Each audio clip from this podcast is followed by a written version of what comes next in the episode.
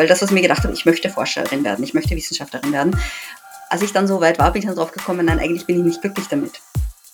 Was für mich zentral ist, ist, dass ich irgendwann für mich entschieden habe, ich fokussiere mich nicht darauf, was ich werden möchte, was ich erreicht haben möchte, sondern eher, wie ich sein möchte. Und das ist, ich möchte weiterhin viel Faszination und viel Spaß an dem Thema, an der Arbeit, die ich mache, haben.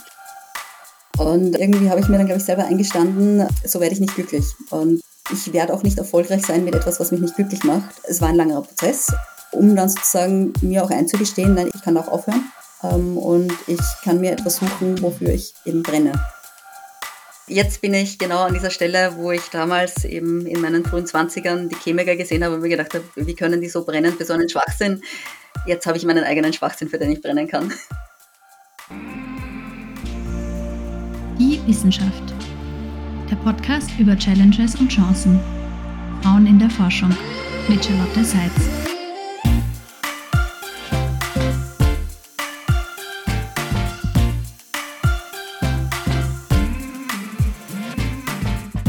Herzlich willkommen zum Podcast Die Wissenschaft und zu einer neuen Folge der Spotlight On-Reihe, in der ich mit inspirierenden, erfolgreichen Wissenschaftlerinnen über ihren persönlichen Karriereweg und ihre Erfahrungen als Forscherin spreche. In der ersten Folge habe ich Frau Professorin Stefanie Wieder von der Med-Uni in Wien interviewt. Sie ist Computational Biologist und hat schon einige spannende Tipps für die Planung einer akademischen Karriere mit uns geteilt. Falls ihr die Folge noch nicht gehört habt, schaut unbedingt mal rein. Das ist die Folge 3 dieses Podcasts. Und mein heutiger Gast ist Verena Schingel, Assistenzprofessorin an der Aalborg Universität in Dänemark. Herzlich willkommen. Danke für die Einladung. Ich freue mich sehr, dass du heute da bist. Ich finde ja, du hast einen sehr spannenden und sehr vielseitigen Lebenslauf. Das heißt, man kann dich auch, Gott sei Dank, gar nicht so in eine Schublade stecken. Du hast technische Chemie und Umweltrisikomanagement in Wien studiert und 2018 mhm. deinen PhD ähm, gemacht zum Thema Decision Making Behavior in Engineering Projects. Da wirst du uns vielleicht gleich noch ein bisschen was dazu erzählen. Davor warst du aber ähm, in der Industrie angestellt. Das heißt, du hast einen kleinen Ausflug in die Industrie gemacht bei bekannten Firmen wie KPMG oder auch Kapsch, unter anderem als Risikomanagerin und ähm, dann eben deinen PhD gemacht. Und nach dem PhD hat es dich als Postdoc an die Technische Universität in Dänemark verschlagen und später dann auch nach Aalborg ans Center for Industrial Production. Und seit 2022, also seit letztem Jahr, hast du eine Assistenzprofessurstelle inne an der Aalborg Universität in Dänemark. So wie ich das gesehen habe, hast du sehr viel ähm, natürlich geforscht, aber auch sehr viel Lehre gemacht oder machst noch sehr viel Lehre. Also mhm. Scheint ein bisschen so, als wäre wär dein Herz auch in der Lehre verankert oder als wäre das auch eine ähm, entweder eine Pflicht oder eine Leidenschaft. Kannst du uns vielleicht. Genau, genau. Ich glaube, darüber kann man noch reden, weil äh, Lehre ist durchaus auch eine Pflicht hier. Äh, und eine kleine äh, Korrektur nur, ich bin schon für, für den PhD nach Dänemark gegangen. Das genau. heißt, ich habe schon den PhD an der Technischen Uni in, in Kopenhagen gemacht und bin dann eben für den Postdoc nach Aalborg gegangen. Gut, genau. Und ähm, was mich natürlich am Anfang mal interessieren würde, auch mit dem Hintergrund, dass du eben sowohl jetzt ein bisschen in die Industrie reingeschnuppert hast, aber jetzt dann doch in der akademischen Karriere äh, geblieben bist, was ungefähr so in deinem Forschungsgebiet jetzt für Laien oder für Leute, die nicht von dem Fach sind, worum es da geht, was dich daran fasziniert und wie du da hingekommen bist? Mhm. Also ich würde sagen, so ganz allgemein ist die Forschung, mit der ich mich befasse, rund ums Thema, wie Organisationen mit Unsicherheit umgehen. Das heißt, wir haben Firmen oder staatliche, nichtstaatliche Organisationen, die agieren ja in einem Umfeld, das extrem komplex und dynamisch ist. Das heißt, Entscheidungen sowohl auf einer Executive-Ebene als auch in Projekten sind halt sehr unsicher und das heißt, es menschelt extrem dort, um das mal für Laien auszudrücken. Das ist ein schöner Begriff. Ähm, also äh, was mich interessiert, ist einfach dieses menschliche Verhalten und auch eben die Kognition. Du hast schon gesagt, der Titel von meinem PhD war uh, Cognitive Strategies or Cognitive Processes uh, of Uncertain Decision Making. Also eben genau diese menschlichen Aspekte, das Verhalten, das Denken rund um Unsicherheit ist so das Zentrum oder das Kernstück von meiner Forschung. Ähm, thematisch hat sich immer ein bisschen verändert, da können wir nachher gerne auch drüber reden. Ganz konkret geht es aktuell bei mir darum, ähm, wie wir mit grüner Umstellung, spezifisch Umstellung auf eine Kreislaufwirtschaft für Plastik äh, umgehen. Das ist auch ein Kontext, wo sich auf der technischen Seite, auf der rechtlichen Seite und am Markt gerade irrsinnig viel tut. Und das heißt, dass Firmen, die grundsätzlich gerne eben in diese Kreislaufwirtschaft einsteigen wollen, diese Unsicherheiten halt wahrnehmen und dann durchaus mit Zögerlichkeit umgehen, weil sie nicht wissen, wo sie anfangen sollen oder darauf warten, dass eine Lösung von anderen bereitgestellt wird. Und was wir uns in unserer Forschung hier anschauen, ist, was jetzt konkret eigentlich dieses Unsicherheitsempfinden beeinflusst, wo das herkommt, wie Firmen damit umgehen, mit welchen Unsicherheiten sie vielleicht besser oder weniger gut umgehen können und wie wir andererseits dann Firmen dabei unterstützen können, besser mit sowohl den tatsächlichen als auch mit den subjektiv empfundenen Unsicherheiten umzugehen, um da eben auch die grüne Veränderung voranzutreiben. Welche Disziplinen spielt da alles so rein? Weil du hast ja jetzt gesagt, das sind eben verschiedene Themengebiete. Wie, wo könnte man dich einordnen? Also sagen wir mal, meine, meine Position ist im Management Engineering, aber die Theorien, mit denen ich hauptsächlich arbeite, kommen eher aus der Soziologie, mhm. aus den Organisationswissenschaften. Und die Organisationswissenschaften ist sozusagen eine, eine Untergruppe der Soziologie, weil es darum geht, wie Organisationen, die ja Gruppen von Menschen sind, miteinander umgehen. Wir haben aber eben, und da kommt das Management Engineering hinein, einen starken Überlapp ins Technische hinein. Mhm. Das heißt, unser Kontext sind eigentlich immer sehr ähm, Engineering-lastige Firmen. Und ich entschuldige mich für all mein Englisch. Meine professionelle Sprache ist Englisch. Kann man nicht vermeiden, ja. ähm, aber das heißt, äh, es hilft auch, dass ich selber mit einem technischen Background hier reinkomme, weil unsere Ansprechpartner sind halt normalerweise Menschen, die aus dem Ingenieursbereich kommen äh, und wir da durchaus auch ein bisschen Übersetzungsarbeit und, und, und Legitimationsarbeit äh, machen müssen, um halt auch mit diesen Firmen zusammenarbeiten zu können. Und ist das auch etwas, was dich fasziniert, dieses ähm, Bindeglied zu sein oder die, soll man sagen, fast schon wie ein Dolmetscher? genau, und ich finde, es ist auch irgendwie so ein, ein bisschen ein Spannungsfeld. Das war für mich auch so ein bisschen dieser ausschlaggebende Grund, aus der Industrie wieder zurück in die Forschung zu gehen, weil ich eben in einem Betrieb war, wo man ein sehr ingenieurslastiges, sehr zahlenlastiges, statistikgetriebenes Risikomanagement gehabt haben.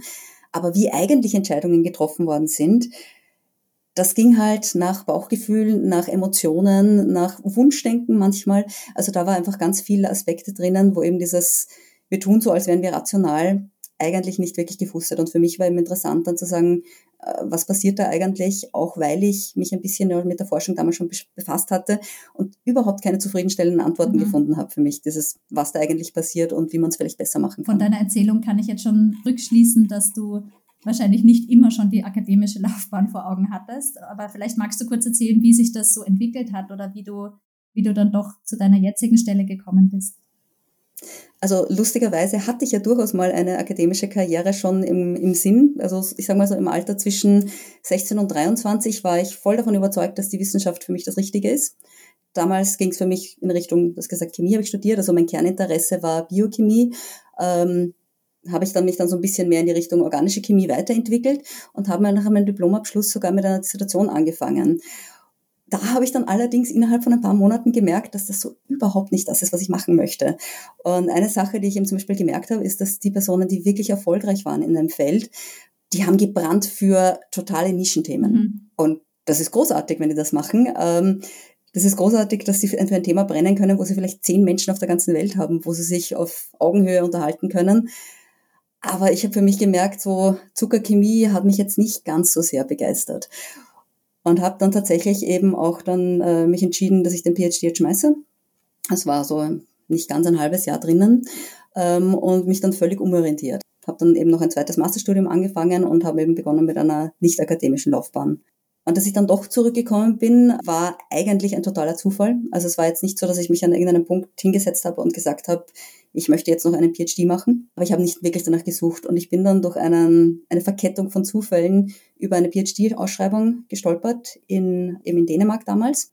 Und das war eine Ausschreibung, die hat echt wie die Faust aufs Auge gepasst. Also gesucht wurde ein erfahrener Projektrisikomanager, also mein damaliger Job, mit einem Interesse für Verhalten und Kognition bei unsicheren Entscheidungen. Also, also genau das ein bisschen Thema, Schicksal fast schon, ja?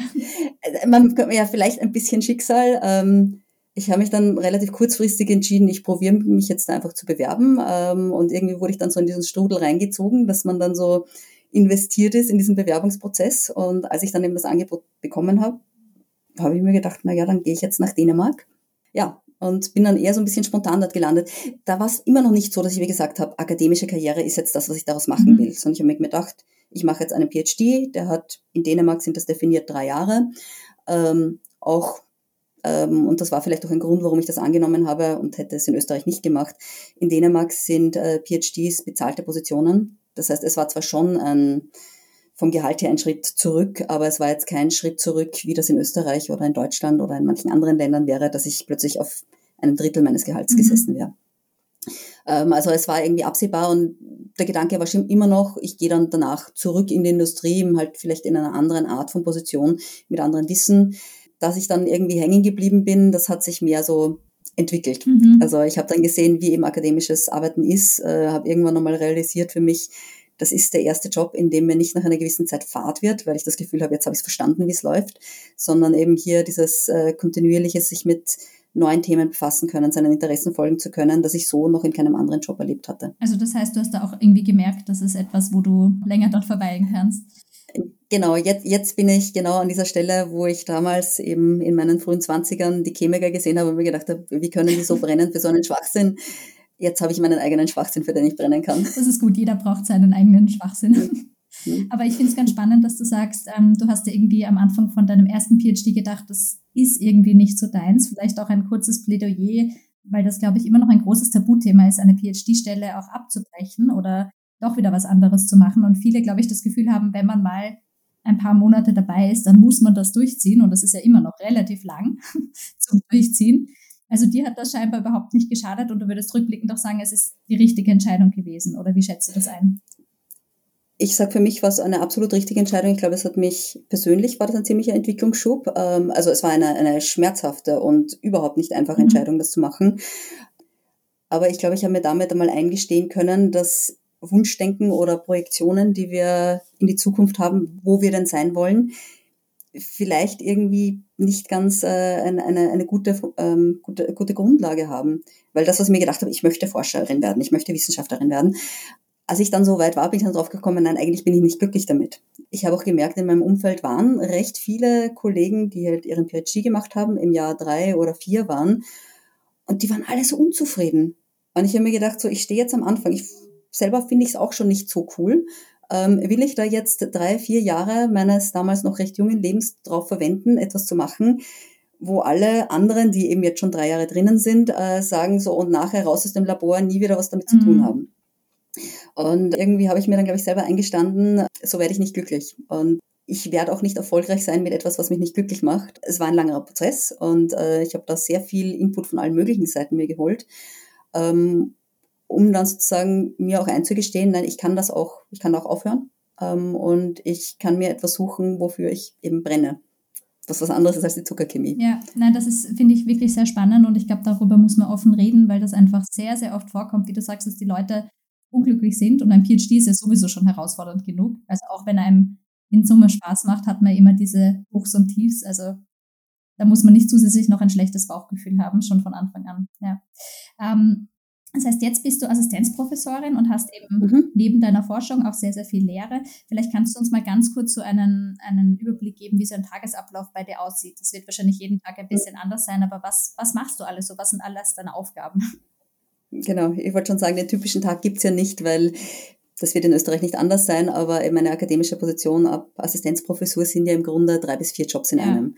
Also es gibt die Tage, an denen bin ich einfach nur Forscherin. Das ist schön, da kann ich mit Daten arbeiten. Das ist in unserem Fall normalerweise eben Interviews, Beobachtungsdaten. Äh, da kann ich Artikel lesen, schreiben, äh, Forschungsanträge verfassen, mit Kollegen diskutieren, Peer Reviews machen. Also all das, was wir eigentlich als Wissenschaftlerinnen machen wollen. Dann gibt's andere Tage und davon recht viele. Da bin ich hauptsächlich Lehrende. Ähm, und da ist vielleicht die Uni, auf der ich bin, ein bisschen anders. Äh, die Olberg-Uni folgt ähm, einem Konzept, das nennt sich problembasiertes Lernen. Das heißt, relativ viel von unserer Lehrtätigkeit ist nicht unbedingt äh, Vorlesung halten, sondern es ist Gruppensupervision. Das heißt, unsere Studierenden haben ähm, etwa die Hälfte von dem, was sie jedes Semester an akademischer Leistung erbringen müssen, sind äh, die Semesterprojekte. Das sind Gruppenarbeiten. Und sie arbeiten im Semesterprojekt an diesem realen mhm. Problem müssen eben dann ihr theoretisches Wissen anwenden, um diese Probleme zu analysieren und sollen dann lösungsorientiert arbeiten, um da eine konkrete Lösung für den Kontext der, der Firma zu erzeugen. Das heißt, für mich als Lehrender heißt das, ähm, so, ich weiß nicht unbedingt, was das Semester bringen wird. Aber wohin dann die Studierenden das ziehen, das ist halt ihre eigene Entscheidung. Und da muss ich dann auch manchmal die Lässigkeit haben, zu sagen, ich bin nicht Experte auf dem Thema, ihr müsst jetzt Experte werden und ihr müsst mich überzeugen, dass ihr euch das richtige Wissen angeeignet habt. ist halt dann manchmal ein bisschen schwierig, wenn dann irgendwelche Themen daherkommen, die wirklich ganz, ganz weit von meinem eigenen Fachbereich drinnen sind. Ist aber irgendwie auch ganz cool, wenn man damit sehr nah am Puls unseres Forschungsobjekts, was halt die Industrie ist, bleibt und so deren Themen, deren Herausforderungen ähm, zieht. Also für die Studierenden stelle ich es mir sehr spannend vor, weil es irgendwie auch sehr praxisnah ist, wie du das beschrieben hast. Genau, wir haben ja durchaus auch den Ruf, einer der besten äh, Ingenieursunis in Europa zu sein. Und das, glaube ich, hängt auch damit zusammen, dass wir halt nicht eben nur abstrakte Theorie mit Labors lehren, sondern halt eben alles, was gelernt wird, auch äh, versucht wird zu kontextualisieren in der Industrie. Und wenn ich da noch kurz anhaken darf, weil du gesagt hast, die Lehre ist eben ein recht großer Teil, aber es gibt ja abgesehen von Forschung, Lehrerteil auch noch Organisationsthemen oder man sitzt in Komitees drinnen, mit denen man jetzt gar nicht so viel zu Gen tun hat. Genau, das wäre quasi Job Nummer drei, mhm. den ich quasi als Projektmanagerin bezeichne.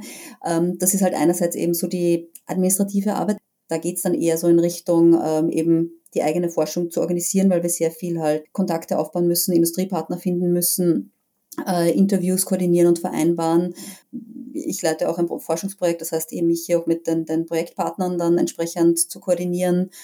Budgets zu diskutieren, mhm. das ist immer ein sehr leidiges Thema, NDAs zu vereinbaren, also diese, ähm, diese Geheimhaltungsvereinbarungen, die wir mit unseren Industriepartnern haben, also viele, viele Gespräche mit Legal Departments. Ähm, das heißt, für mich ist Administration nicht eben nur so Komiteearbeit, die vielleicht ein bisschen langweilig und, und disconnect ist, sondern die meiste administrative Arbeit ist eigentlich im Kontext von den Forschungsprojekten, auf denen ich bin. Ich weiß aber, je weiter es raufgeht in der Nahrungskette, desto mehr sonstige Komiteearbeiten kommen rein. Allerdings glaube ich, dass es in Dänemark ein bisschen weniger ausgeprägt ist, als ich aus österreichischen Erzählungen kenne. Das wäre ja schon mal sehr erfreulich. Mich würde natürlich auch interessieren, weil du ja eben gesagt hast, du bist für deinen PhD nach Dänemark gegangen und du hast schon erzählt, wie das, wie das zustande gekommen ist. Ob du generell sagen würdest, dass diese Auslandserfahrung für dich sehr positiv war, ob das etwas Essentielles war, um deinen Weg zu finden oder glaubst du, hättest du dir das alles in Wien oder in Österreich auch vorstellen können? Wie wichtig denkst du, sind solche Auslandserfahrungen für Nachwuchswissenschaftlerinnen? Einmal auf die Frage, ob ich das Ganze in Österreich auch gemacht hätte. Hier ganz klares Nein. Die Konditionen für PhDs in Österreich wären für mich zu unattraktiv gewesen. Was für mich in Dänemark das Ganze sehr attraktiv gemacht hat, war, dass es eine definierte Periode war, drei Jahre. Danach muss man quasi fertig sein. Es ist sehr schwierig, sogar eine Extension zu kriegen. Ähm, eine, eine faire Bezahlung, die auch meine Industrieerfahrung ähm, berücksichtigt hat. Mhm. Das heißt, ich wurde auch schon höher eingestuft. Ähm, und äh, aus dem heraus, aus dieser quasi klaren zeitlichen ähm, Einschränkung, dass man eben angestellt ist als Forschende an der Uni, hat man auch viel mehr ähm, Freiheiten, würde ich sagen. Also auch hier Horrorgeschichten, die man halt so aus manchen deutschsprachigen Unis hört, von wegen, dass man als PhD ja in gewisser Weise den, äh, den Launen seines Supervisors ausgesetzt ist. Das geht hier weniger. Hier hat auch die sogenannte PhD School eine sehr starke Rolle, wo man als PhD-Studierender ähm, zu quasi dem, dem Leiter der PhD School gehen kann oder der Leiterin, um Probleme mit seinem Supervisor zu diskutieren. Das heißt eben so diese wirklich ganz üblen Horrorgeschichten hören wir hier gar nicht. normalerweise sind die Leute nach drei Jahren plus zwei, drei Monate fertig und haben relativ viel ähm, auch Eigenverantwortung über ihre Forschung aufgebaut. Aber um auf die Frage zurückzukommen, ähm, nein, in Österreich hätte ich das nicht gemacht, einfach weil ich nicht einen PhD in Österreich angefangen hätte, mit der zeitlichen und der finanziellen Unsicherheit, die das bedeutet. Mhm. Ähm, das ist in Dänemark einfach ganz anders gehandhabt. Es ist viel üblicher, dass Leute nach einigen Jahren in der Industrie zurückkommen. Es gibt ja teilweise Menschen, die mit 40, mit 50, teilweise mit 60 noch ein PhD mhm. anfangen. Und das ist bei uns, glaube ich, schon eher die Ausnahme, nicht einmal mit dem PhD, genau. aber dass man von der Industrie wieder zurück in die akademische genau. Forschung kommt, allein schon finanziell, glaube ich. Ja. Und wenn genau. man sich mal so reingefuchst hat in dieses ganze, in diese ganze Industriewelt, glaube ich, fällt einfach die Rückkehr schwerer oder ist unattraktiver. Genau, und hier haben wir auch noch gerade das Konzept Industrial PhD, was dann auch teilweise Menschen, die schon länger in der Industrie arbeiten, ähm, als, ähm, als Format nehmen, wo sie sozusagen bei ihrem Arbeitgeber angestellt bleiben, aber einen PhD machen. Das, glaube ich, gibt es in Österreich auch ein bisschen mehr, auch gerade im, im technischen Engineering-Bereich. Ähm, aber ich sage mal, das sind in Dänemark auch die Rahmenbedingungen ein bisschen besser definiert. Äh, ich glaube, die andere Frage war dann so grundsätzlich, ist es äh, gut oder schlecht, ins Ausland zu gehen? Ich sage mal, es ist wertvoll, es zu machen, ähm, sowohl persönlich als auch akademisch. Ähm, Bei uns ist es zum Beispiel so, dass auch alle PhDs müssen einen External Stay machen. Mhm. Dementsprechend, äh, ich habe auch während meinem äh, PhD, war ich drei Monate in Südkorea und eigentlich jeder von den PhDs, obwohl man nicht immer glücklich darüber ist, dass man jetzt ins Ausland gehen muss, aber es kommt jeder zurück mit irgendwelchen neuen Eindrücken, neuen Erfahrungen, neuen Dingen, die gelernt sind. Die Idee ist ja, dass man sich einem anderen akademischen Umfeld aussetzt, eine andere Art Denken sieht, eine andere Art Arbeiten sieht. Also das ist sicher total wichtig, auch für die eigene Entwicklung, damit man halt nicht so im eigenen Sud köchelt. Nur weil es wichtig und wertvoll ist, heißt es aber für mich nicht, dass es auch einfach ist. Ähm, ich sage mal, für meinen PhD nach Dänemark zu gehen, das war total simpel für mich. Ich war familiär damals ungebunden. Ich war sowieso gerade in einem Punkt, wo ich gesagt habe, ich bin jetzt mal wieder ein bisschen neugierig aufs Neues. Das heißt, es war relativ leicht. Ähm, wie ich dann den Postdoc in Aalborg bekommen habe, war das schon nicht mehr ganz so einfach, ähm, weil dann war es nicht mehr nur meine Entscheidung, sondern da hatte ich einen Partner, der diese Entscheidung irgendwie auch mittreffen musste. Und ich muss sagen, da habe ich sehr viel Glück gehabt, weil ich einen Partner habe, der sich bewusst nach seinem PhD entschieden hat, keine Uni-Karriere zu verfolgen ähm, und sich auch so ein bisschen daran orientiert, wie sich Optionen freihalten kann, ein bisschen für mich mobil zu bleiben. Weil das halt ein Thema ist, das wir immer wieder diskutieren müssen, dass ähm, eine akademische Karriere, da gibt es äh, gibt's keine örtliche Sicherheit. Ja, aber das ist halt irgendwie eine, eine äh, Herausforderung, da muss man sich bewusst sein, dass man da vielleicht eine, eine, eine Abwägung treffen muss oder sich dann auch irgendwann ganz klar sagt, ich will jetzt eben nicht mehr ins Ausland gehen, dementsprechend ist vielleicht eine akademische Karriere für mich nicht das Richtige mehr. Mhm. Denkst du, es ist dann nochmal herausfordernder, wenn man einen Partner oder eine Partnerin hat, die eben auch in diesem akademischen Umfeld ist, vielleicht noch in einer ähnlichen Karrierestufe, was ja auch möglich ist, ne, wenn man in einem ähnlichen Alter ist und dann dementsprechend diese beiden Karrieren ein bisschen gegeneinander konkurrieren? Äh, ja, das ist definitiv schwierig. Also ich habe äh, einige wenige dieser akademischen Paare kennengelernt und man merkt, einer muss immer zurückstecken. Mhm. Also das heißt dann oft so, einer kriegt dann die gute Position und wenn der andere Glück hat, kriegt er halt dann die Stellung aus Freundlichkeit halt irgendwie auch noch untergebracht. Oder es ist halt eine Fernbeziehung. Also da hatte ich auch mal so ein bisschen einen, äh, einen Moment der Realisation auf einem Kongress, wo halt so eine taffe indische Professorin, die dann halt auch für die Karriere an die amerikanische US-Elite, also an die amerikanische Elite-Uni gegangen ist und dann halt ganz stolz fast erzählt hat, dass sie und ihr Mann über eine Dekade eine Fernbeziehung auf zwei Kontinenten geführt hat. Mhm. Und ich mir gedacht habe, so, naja, aber ich würde das jetzt nicht unbedingt wollen. Also ich glaube, das ist ein bisschen eine, eine Abwägung, die man selber für sich treffen muss. Will ich das? Ja. Und äh, wo sind meine eigenen Grenzen? Genau, also ich glaube, man muss, auch wenn es solche Fälle gibt, muss man vielleicht auch dazu sagen, dass das jetzt nicht die Norm ist und ähm, dass man solche Entscheidungen auch treffen darf, dass man sagt, gut, das ist mir aber vielleicht nicht wert für die Karriere. Du hast die Erfahrung gemacht, man sollte viel im Moment auch entscheiden, was macht mir gerade Spaß oder wo fühle ich mich wohl, wo werde ich glücklich und eben nicht zu sehr in die, Vor ähm, in die Zukunft vorausplanen. Ja. Vielleicht darf ich da jetzt ein bisschen einhaken mit diesen Vorausplanen. Ähm, du hast ja eben gesagt, viele Sachen haben sich ergeben oder haben sich dann irgendwie, du hast diese Stellenausschreibung gefunden und das hat sich total angeboten. Würdest du dann eher ähm, Nachwuchswissenschaftlerinnen den Tipp geben, auch einige Dinge auf sich zukommen zu lassen? Wie sehr sollte man Dinge planen? Wie sehr kann man spontan oder nach dem Bauchgefühl und in der jetzigen Situation entscheiden? Also ich weiß, dass es eine gewisse Grundlage muss man an, an, an Checkboxen muss man abgehakt haben. Also welche Publikationen man hat, welche internationale Kooperation man hat, ähm, dass man Auslandserfahrung hat. Also gewisse Grundlagen sollte man haben. Aber der Rest ist, also jetzt meiner Erfahrung nach und was ich so im, in meinem Umfeld sehe, ganz stark von Glück und Zufälligkeiten getrieben. Und äh, auch hier ein Frustrationsmoment, den ich mal auf einem anderen Kongress im, im Early Career Kolloquium hatte. Da ging es auch darum, wie plane ich meine Karriere, also wie mache ich meine Publikationsplanung und meine Kooperationsplanung und meine Auslandsplanung. Ähm, und eigentlich das Grundempfinden von all der, den, den Juniors, die in diesem Seminar drinnen waren, war dieses, wir wissen eh, was all die Minimumanforderungen sind, die wir erfüllen wollen. Aber im Endeffekt geht es ganz, ganz stark darum, ähm, quasi Gelegenheiten beim Shop zu packen. Und das war es eben ja bei mir nicht nur beim PhD, sondern es war sicher auch ähm, die jetzige Position, die ich habe, ähm, war nicht unbedingt etwas, was jetzt hundertprozentig der Forschungsfragen, die ich selber formuliert hätte, entsprochen hat.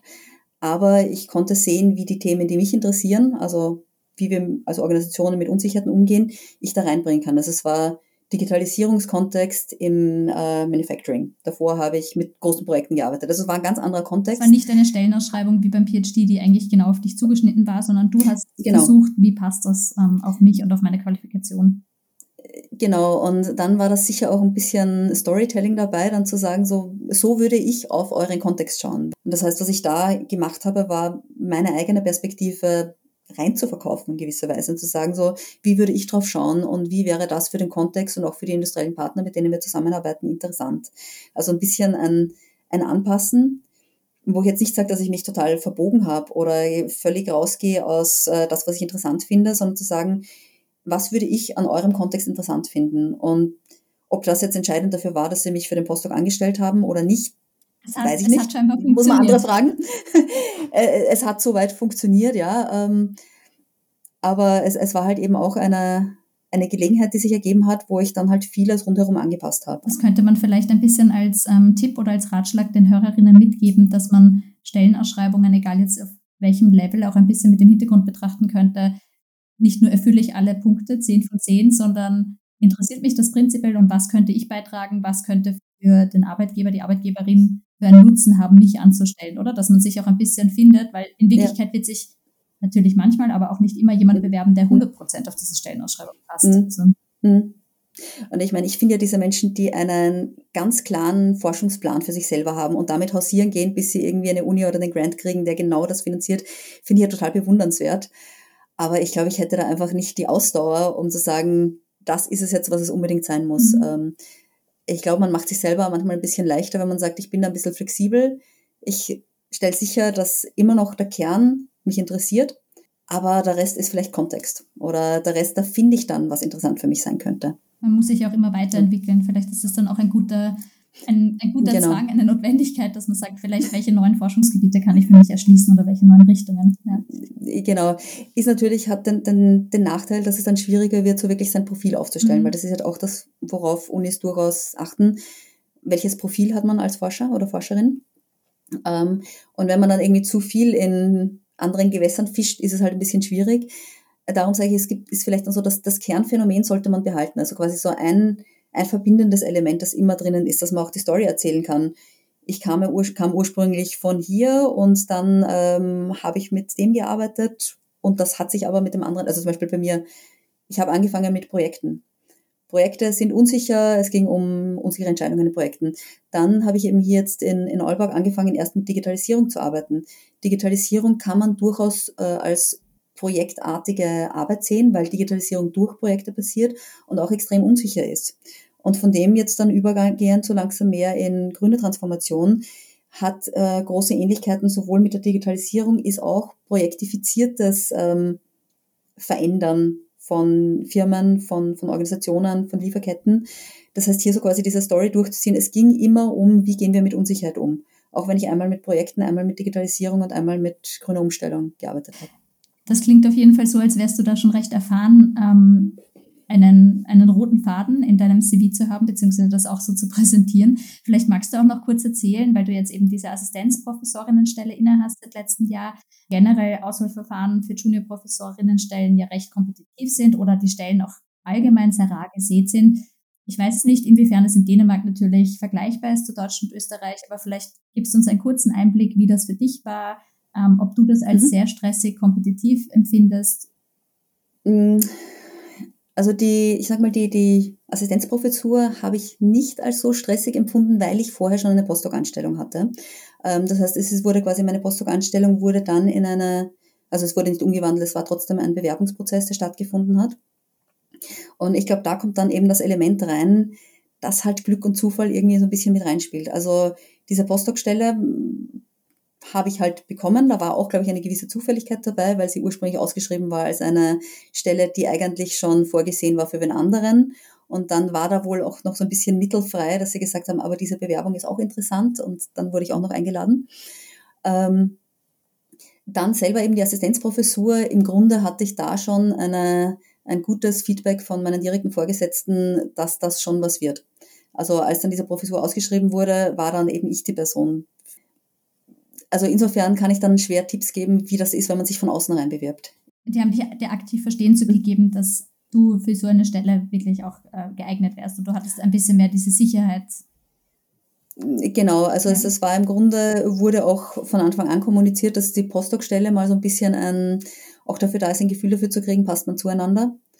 Ähm, dementsprechend war sicher auch mein Verhalten und meine, die Art, wie ich dann versucht habe, mich sozusagen in diese Gruppe zu integrieren, ein bisschen strategisch. Also auch da habe ich vielleicht bei meinen Kernforschungsinteressen ein bisschen zurückgesteckt, vielleicht auch manche Kooperationen angestartet, die ich im Nachhinein vielleicht jetzt nicht gemacht hätte. Aber ähm, das wurde auch sehr wohlwollend dann gesehen. Ähm, und das habe ich auch von anderen Personen, also anderen Sektionsleitern in, in unserer Uni gehört, dass dieser Faktor Teamplayer zu sein ganz, ganz wichtig ist für dann Entscheidungen.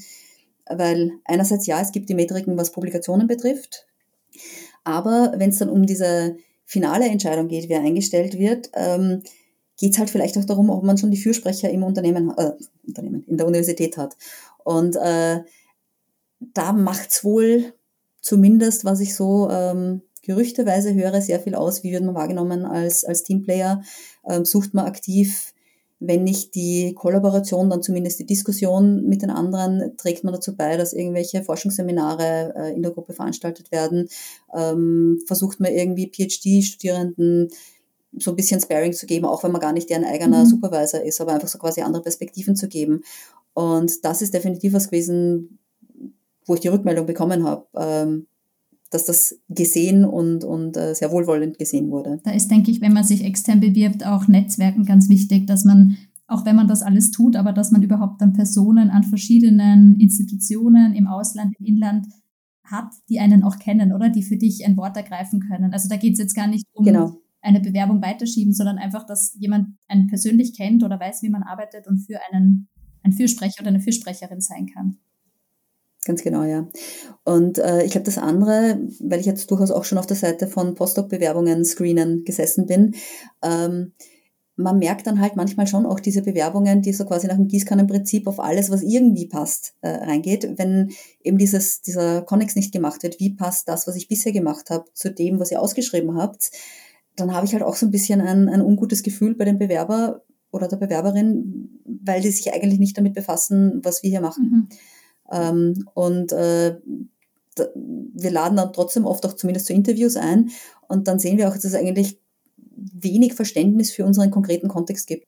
Und auch weil wir so industrienah sind, dass es dann irgendwie ein bisschen schwierig ist, Bewerber zu haben, die sich überhaupt nicht damit befasst das heißt, haben. Man sollte sich auch gut vorbereiten und wissen, wo man sich bewirbt. Das ist ja wahrscheinlich für jedes Level relevant und gerade bei so Junior-Professorinnenstellen, genau. dass man wirklich weiß, wo genau. bewerbe ich mich da, wie würde ich darauf passen. Mhm. Genau. Und äh, ich glaube, was ich auch so irgendwie reingebracht habe, ich finde, das Storytelling ist halt irgendwie eine Kernkompetenz, die man sich irgendwann als, als äh, Forscherin und als Forscher entwickeln muss. Weil im Grunde geht's nicht nur darum, wie sauber die Forschung war und wie toll das Ergebnis ist, weil toll ist im Auge des Betrachters. Also wenn ich nicht erklären kann, warum die Forschung oder auch nur meine Forschungsidee total wichtig, total spannend, noch nie da gewesen ist, dann werde ich halt niemanden, also werde ich die anderen auch nicht unbedingt dazu bringen, dass sie dieselbe Begeisterung haben. Das stimmt. Ich kannte Storytelling jetzt eher in Bezug auf, ich weiß nicht, ähm, Grant Applications oder auch nach außen hin populärwissenschaftlich über die eigene Forschung berichten, aber es ist sicherlich in dem Kontext Bewerbungen und sich selbst präsentieren extrem wichtig. Ja, ein guter mhm. Input. Ähm, was mich auch noch interessieren würde, ob in dieser, dieser Karriere, die du hattest, das kann jetzt in der Industrie sein, aber vor allem auch in der akademischen Forschung, du die Erfahrung gemacht hast, ob du anders behandelt wurdest oder Frauen, Wissenschaftlerinnen anders behandelt wurden als die männlichen Kollegen. Oder ist es vielleicht in deinem Bereich ähm, so, dass das schon recht ausgeglichen ist und man diese Unterschiede gar nicht mehr so bemerkt oder sie nicht mehr da sind? Hm, ich sag mal ja und nein. So diesen so totalen Blödsinn, wie Frauen haben im Labor nichts verloren, das habe ich seit meinem Studium nicht mehr gehört. Im Studium habe ich es gehört, ähm, aber ich glaube, das ist so eine Generation, die sich jetzt so langsam in die Pension ja, verabschiedet Schlimm genug, hat. dass du es auch noch gehört hast. genau.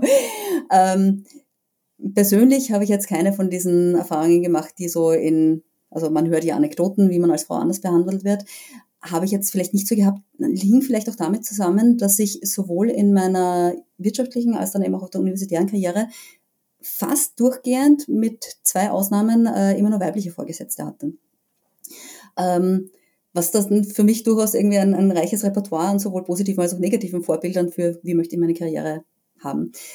Ich finde aber die, die Frage, und, und da merkt man vielleicht einen Unterschied, der jetzt nicht bewusst auf Frauen ist, aber das ist ein, ein Thema von, ähm, oder beziehungsweise es ist keine Frage der, der, der, Gleichstellung oder Gleichbehandlung, sondern eher, ob das ähm, akademische System, so wie es derzeit designt ist, gewisse Personengruppen bevorzugt. Und da geht es jetzt nicht darum, dass diese Personengruppe eine Frau oder ein Mann ist oder eine Minderheit ist, sondern dass es um gewisse Persönlichkeitsmerkmale geht, ähm, die halt statistisch vielleicht in einer weiblichen Personengruppe anders äh, verteilt sind als in einer männlichen.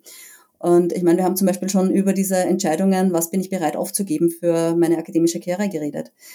Und erstens einmal vorangestellt, ich habe auch männliche Kollegen, die aus der Unikarriere ausgestiegen sind, weil für sie die Familie wichtiger war. Aber vielleicht gibt es hier einen gewissen statistischen Überhang, dass man als Frau dann eher weniger gewillt ist aufzugeben. Auch wie ich gesagt habe, so ich habe einen Partner, der tatsächlich ähm, quasi den Academic Spouse macht. Also der sagt so, ich bin bereit zurückzustecken, nicht die auch offene Karriere zu machen oder meine Karriere so zu gestalten, dass ich mobil bleibe für dich.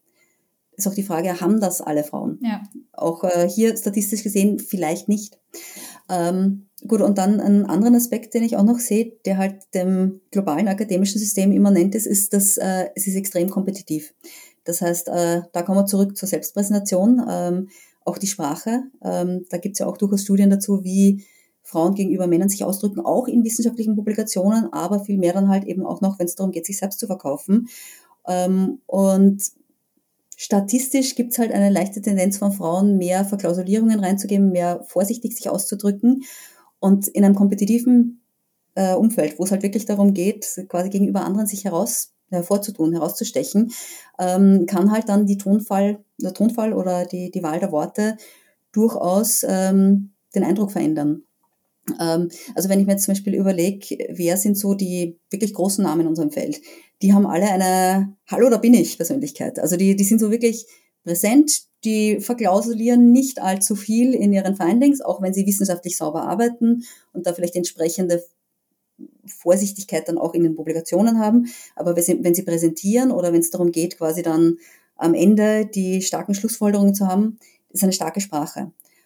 Und das sind tendenziell doch mehr Männer als Frauen. Also ich weiß nicht, ob es da ein wie sehr das halt dann am Geschlecht aufgehängt ist oder ob wir uns als Frauen dann einfach, und das ist etwas, was ich tatsächlich mache, daran erinnern müssen, ähm, ich bin hier, weil ich gute Forschung mache und dementsprechend muss ich meine Forschung auch mit entsprechender Selbstsicherheit präsentieren. Ähm, das heißt eben hier auch dieses, dass es kompetitiv ist, dass jeder eigentlich im ständigen Wettbewerb ist mit anderen, heißt doch, dass man ganz aktiv dieses kompetitive Element annehmen muss oder sich halt entscheidet und sagt so, ich will das aber nicht. Also es gibt viele Möglichkeiten, auch in der Wissenschaft im Team zu arbeiten, aber quasi um sich hervorzutun, da muss man halt auch so ein bisschen die, die Neigung fürs Kompetitive haben. Und das ist halt was Systemisches und das siebt sicher auch gewisse Leute aus. Ob das die richtigen Leute aussiebt, ist eine ganz andere Frage. Also da kann ich jetzt keine Antwort Sehr spannender geben. Punkt. Ähm, da möchte ich auch auf jeden Fall eine Folge zu machen. Zum Abschluss frage ich meine Gäste immer noch, was so Ratschläge in ihrer Karriere waren, die ihnen geholfen haben oder welchen Tipp sie unseren Hörerinnen weitergeben möchten. Also den einen großen Ratschlag habe ich nicht. Ähm, ich glaube, was für mich zentral ist, ist, dass ich irgendwann für mich entschieden habe, ich fokussiere mich nicht darauf, was ich werden möchte, was ich erreicht haben möchte, sondern eher, wie ich sein möchte. Und das ist, ich möchte weiterhin viel Faszination und viel Spaß an dem Thema, an der Arbeit, die ich mache, haben. Und das habe ich vielleicht auch schon relativ früh gelernt. Also wie gesagt, ich hatte ja diesen PhD, den ich unter großen Schmerzen und todunglücklich hingeschmissen habe. Aber das hat mir halt auch ermöglicht zu lernen, dass eben so diese Langzeitpläne mit dieser großen Vision, was möchte ich werden, die können sich halt irgendwie als Chimäre entpuppen. Und insofern ist es vielleicht ein bisschen besser, seine Pläne flexibel zu halten und äh, sicher zu gehen, dass man glücklich damit ist, wo man ist oder vielleicht auch wo man landet. Aber andererseits, ich forsche auch mit Unsicherheiten. Also vielleicht ist das auch mein persönlicher Umgang mit Unsicherheiten, dass ich verstanden habe, man kann nicht alles planen und Flexibilität ist manchmal wichtiger als äh, der perfekte Aber ich Plan. denke, das ist gerade für ähm, Menschen wie mich zum Beispiel, die im naturwissenschaftlichen Bereich kommen und sehr gerne Dinge planen. Und man hat ja auch von außen das Gefühl, man muss einen Plan haben. Wo sieht man sich in zwei Jahren? Wo sieht man sich in fünf Jahren? Also ich denke, das ist für uns alle ein guter Ratschlag. Also ganz ehrlich, ich habe bei meinem äh, PhD-Einstellungsgespräch, ähm, das war auch von der Industrie gesponsert, also ich hatte einen durchaus hochkarätigen Manager, auch als mein, meinen Interviewpartner, der genau diese blöde Frage, wo sehen Sie sich in fünf Jahren, gestellt hat. Und äh, ich habe ihm ganz ehrlich gesagt, ich bewerbe mich gerade auf einen PhD, ähm, also eine akademische Karriere, die völlig neu ist für mich, in einem Land, wo ich bisher noch nicht bin, äh, in einem Forschungsgebiet, das nicht meinem Grundstudium entsprochen hat. Woher soll ich wissen, wo ich in fünf Jahren bin? ich will in fünf Jahren etwas machen, was mich fasziniert, wo ich das Gefühl habe, dass ich einen, einen guten Impact erzeugen kann. Aber ob das jetzt heißt, dass ich äh, ein Professor bin oder in einem Beratungsunternehmen arbeite oder in einer Regierungsorganisation, das werden wir das dann sehen. Das ist ähm, ein sehr, eine sehr mutige und sehr kluge Antwort, denke ich. Sie ist auf jeden Fall gut angekommen, ja. Ja, das ist doch ein schönes Schlusswort. Also vielen Dank, dass du deinen persönlichen Weg und deine Erfahrungen mit uns geteilt hast und uns äh, so viele Gerne. Inspirationen und Tipps gegeben hast. Ich denke, da können die Hörerinnen, aber auch ich sehr viel mitnehmen. Und wir wünschen dir natürlich weiterhin alles Gute, möglichst wenig oder viele Unsicherheiten bei der Forschung. Ich weiß nicht, was man in dem Fall sagt. Eine gute, gute, produktive Forschung. Danke, dass du heute mein Gast warst, Darina. Ja, vielen Dank für die Einladung. Fürs Reinhören in die heutige Folge von Die Wissenschaft. Falls ihr den Podcast noch nicht abonniert habt, dann klickt doch bitte mal bei Spotify auf Folgen oder bei den anderen Plattformen auf Abonnieren, damit ihr die nächste Folge nicht verpasst. Und ich würde mich auch sehr freuen, wenn ihr dem Podcast eine Bewertung da lasst. Über Feedback freue ich mich natürlich auch immer, entweder per Mail unter hallo@wissenschaft.com mit Doppel F oder auf Instagram unter die Wissenschaft. Bis zum nächsten Mal. Ich freue mich, wenn ihr wieder reinhört.